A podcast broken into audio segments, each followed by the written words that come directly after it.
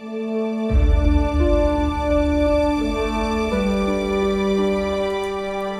wind has grown cold. Creatures of the night stalk the shadows in the tree line. The sky is flecked with stars. Come, children, gather round and listen to a tale by the dancing fire.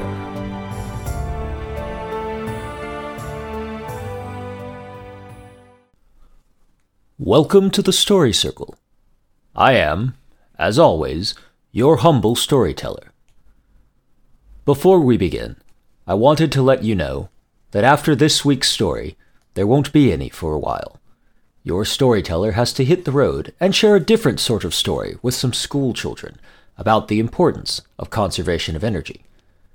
To make up for this, and because there was no story last week, today's episode will feature two stories one, which will be read from my book of stories, and another, which was told to me as a child, and I cannot find in any of my storybooks. As such, I will be reciting this tale from memory. It may be a bit meandering, and for that I apologize, but I will do my best to keep the story as succinct as possible. So, without further ado, our first story comes from Iceland and tells the tale of a powerful witch in an impossible boat.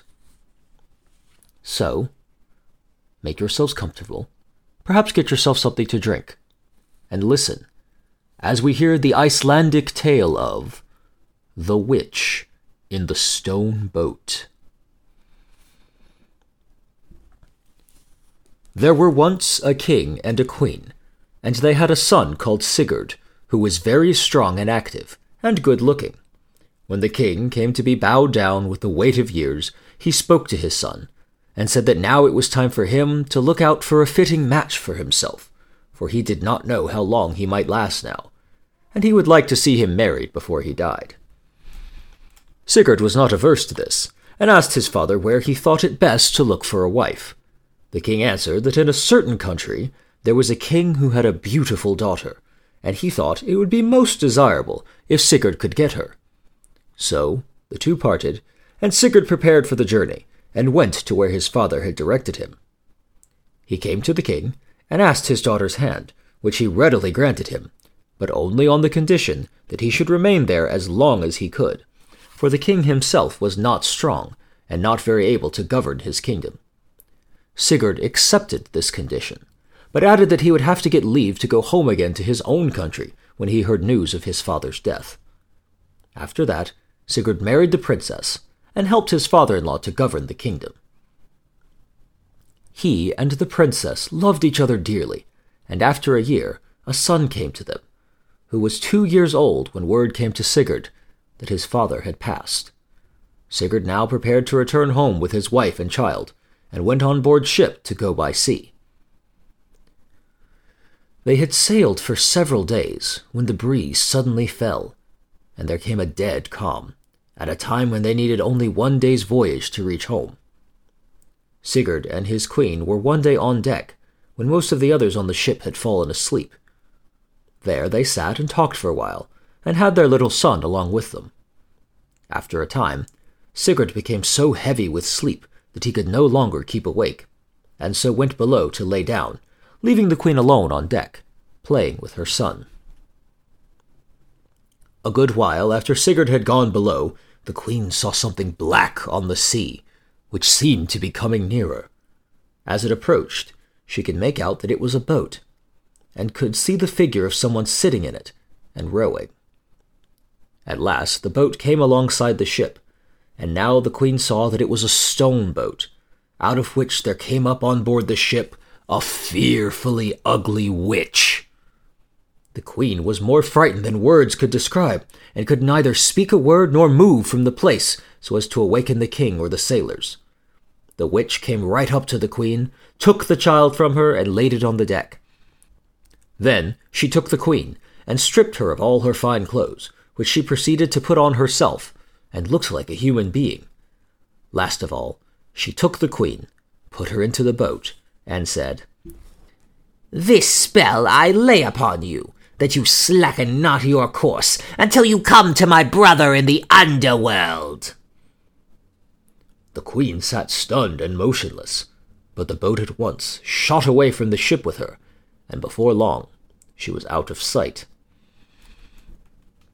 When the boat could no longer be seen, the child began to cry, and though the witch tried to quiet it, she could not manage. So she went below to where the king was sleeping with the child on her arm, and awakened him, scolding him for leaving them alone on the deck, while he and all the crew were asleep.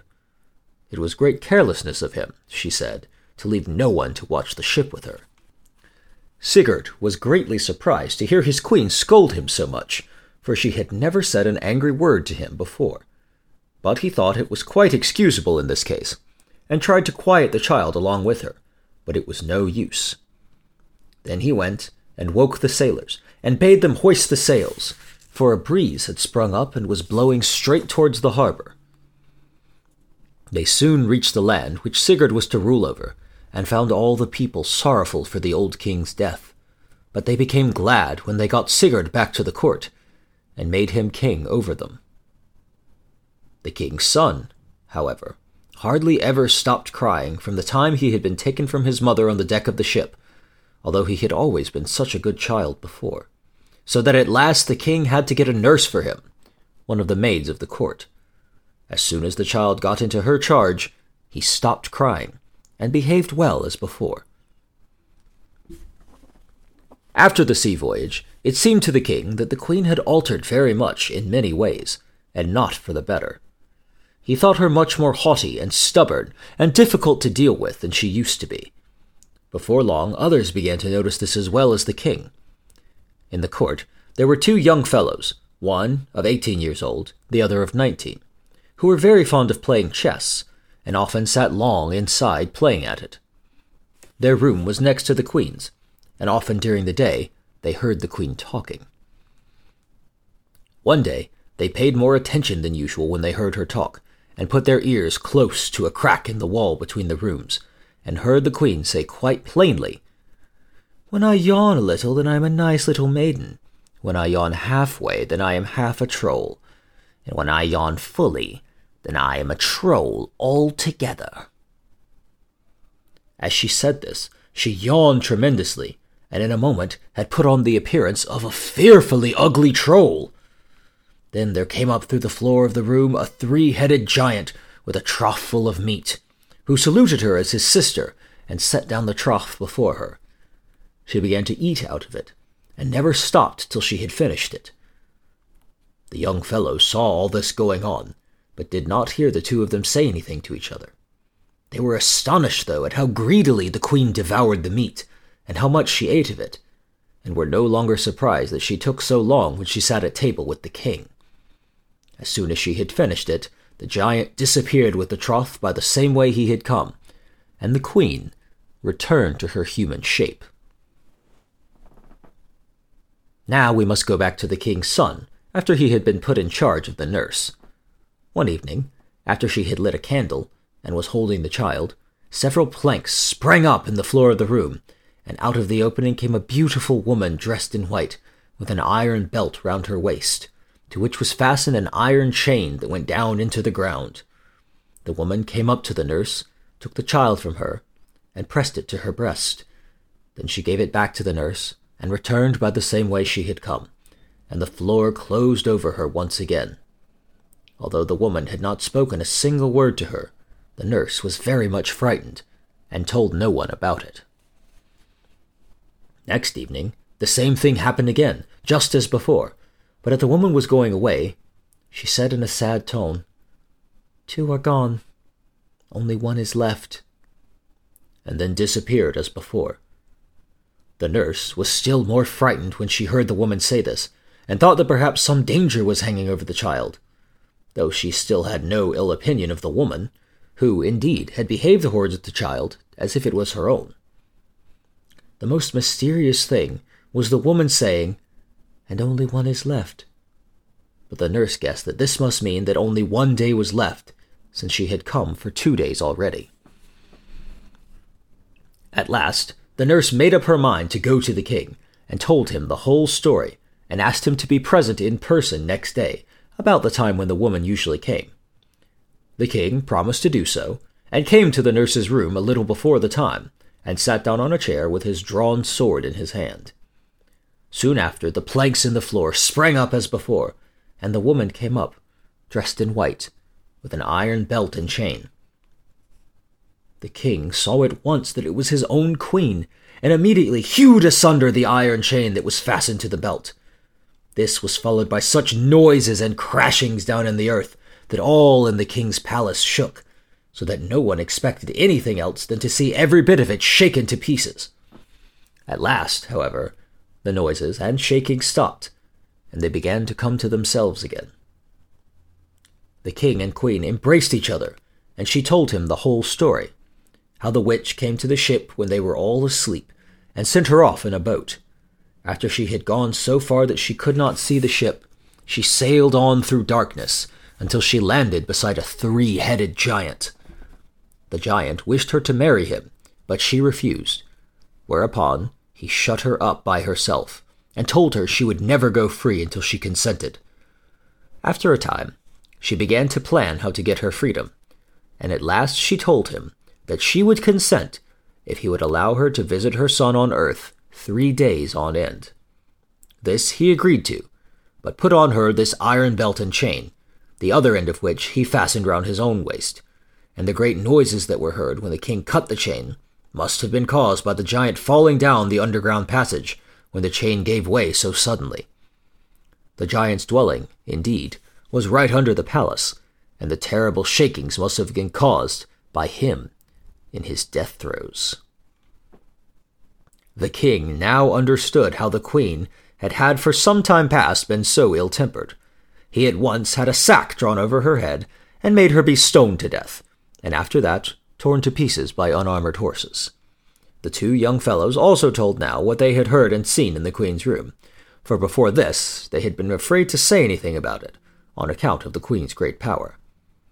The real queen was now restored to all her dignity, and was beloved by all.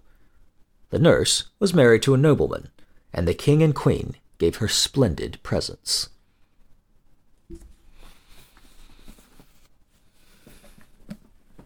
Our next tale is, as I said, one I recall from my youth, and one that I enjoyed very much. I tell it as often as I can to friends, loved ones, anyone who wants to hear it.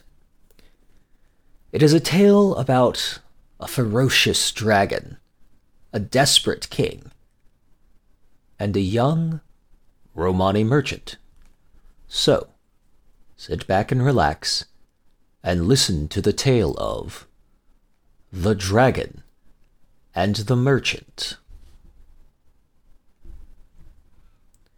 Once, long ago, in a kingdom far to the north, there lived a handsome young king, rich beyond measure, who had a very beautiful daughter. His land prospered, gave great grains, and produced much in the way of produce. However, such wealth was not to be without enemy.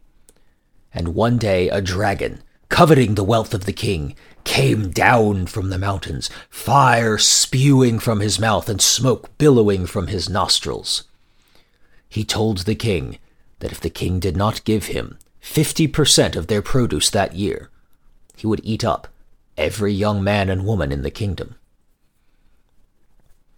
The king's brave knights went to fight the dragon, but each of them was consumed in turn by the dragon's ferocious jaws, and the king had no choice but to share half the spoils of his kingdom with the dragon. As time went on, the dragon began to make more outrageous demands 50,000 pieces of gold, 50 heads of cattle, and so it continued.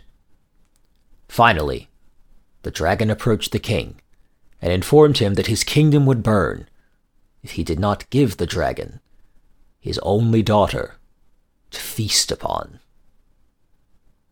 The king became desperate and sent orders out across the land to anyone who could defeat the dragon promising them half his kingdom and marriage to his beautiful daughter.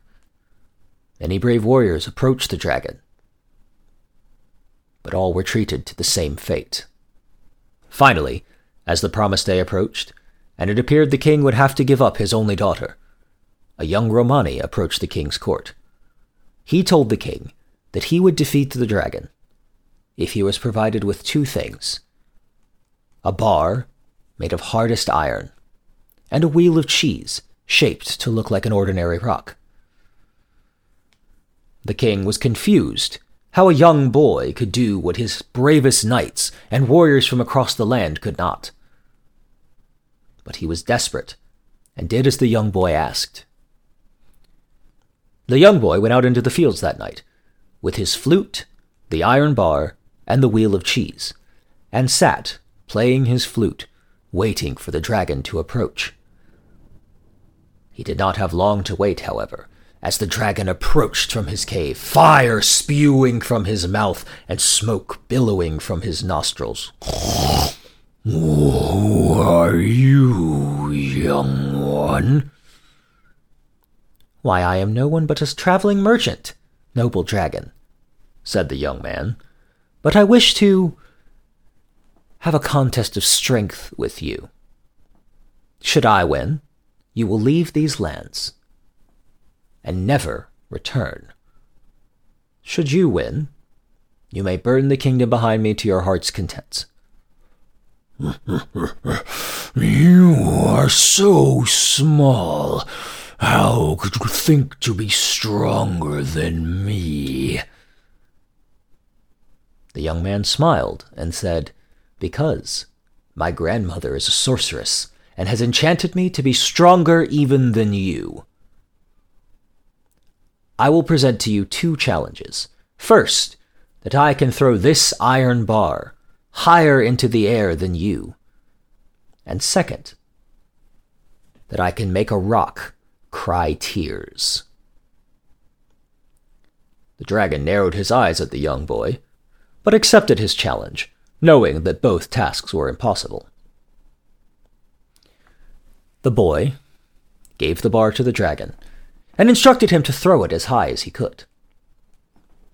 The dragon, with a mighty throw, flung the bar into the sky. Hundreds of feet it twirled and twirled before falling and landing at his feet.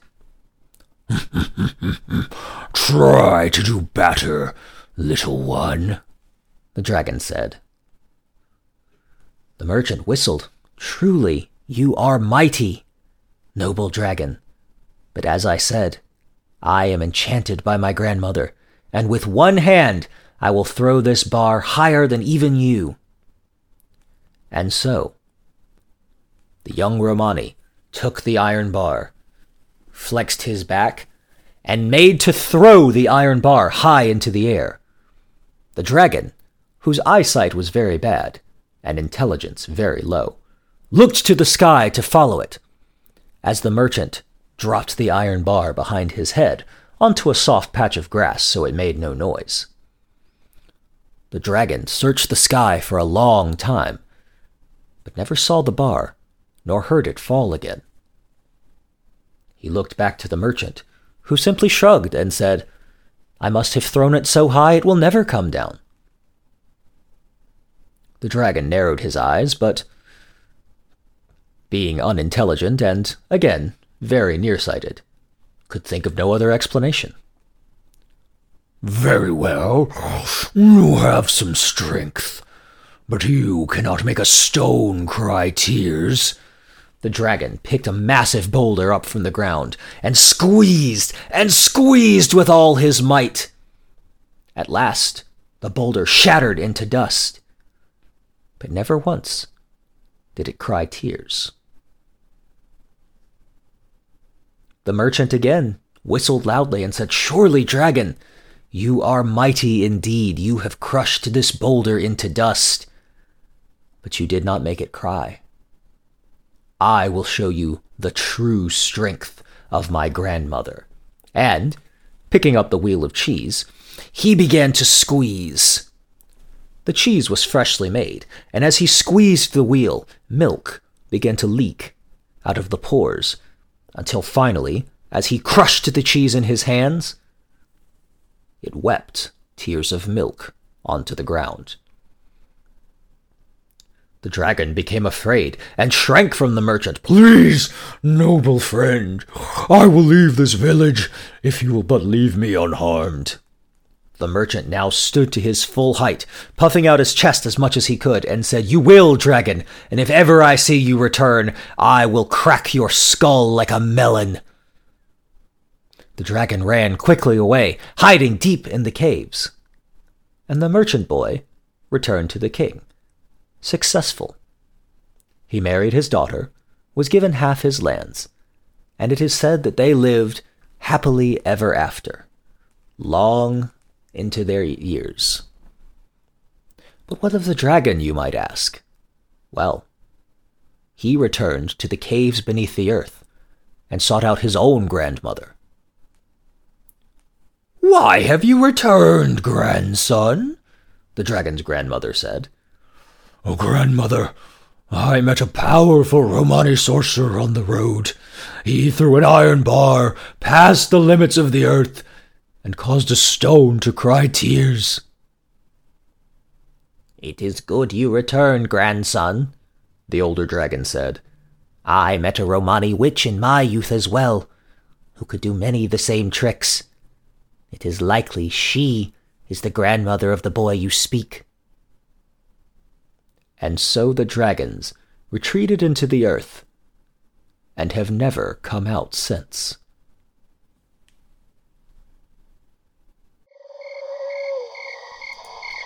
By the Dancing Fire is a Forest Ghost production. Be sure to like By the Dancing Fire on Facebook, and if you liked what you heard, consider becoming a patron at patreon.com slash by the dancing fire. For as little as $5 a month, you'll help us continue to produce content like this. And you'll gain access to perks like early access to episodes or extra episodes that no one else gets to hear. And if you donate at the highest tier, you'll have access to our monthly AMA, the Elders Council, where you can ask anything you want of the storyteller or the production team, or even request stories that you want to hear. Thank you very much, and tune in next week as we bring another story by the Dancing Fire.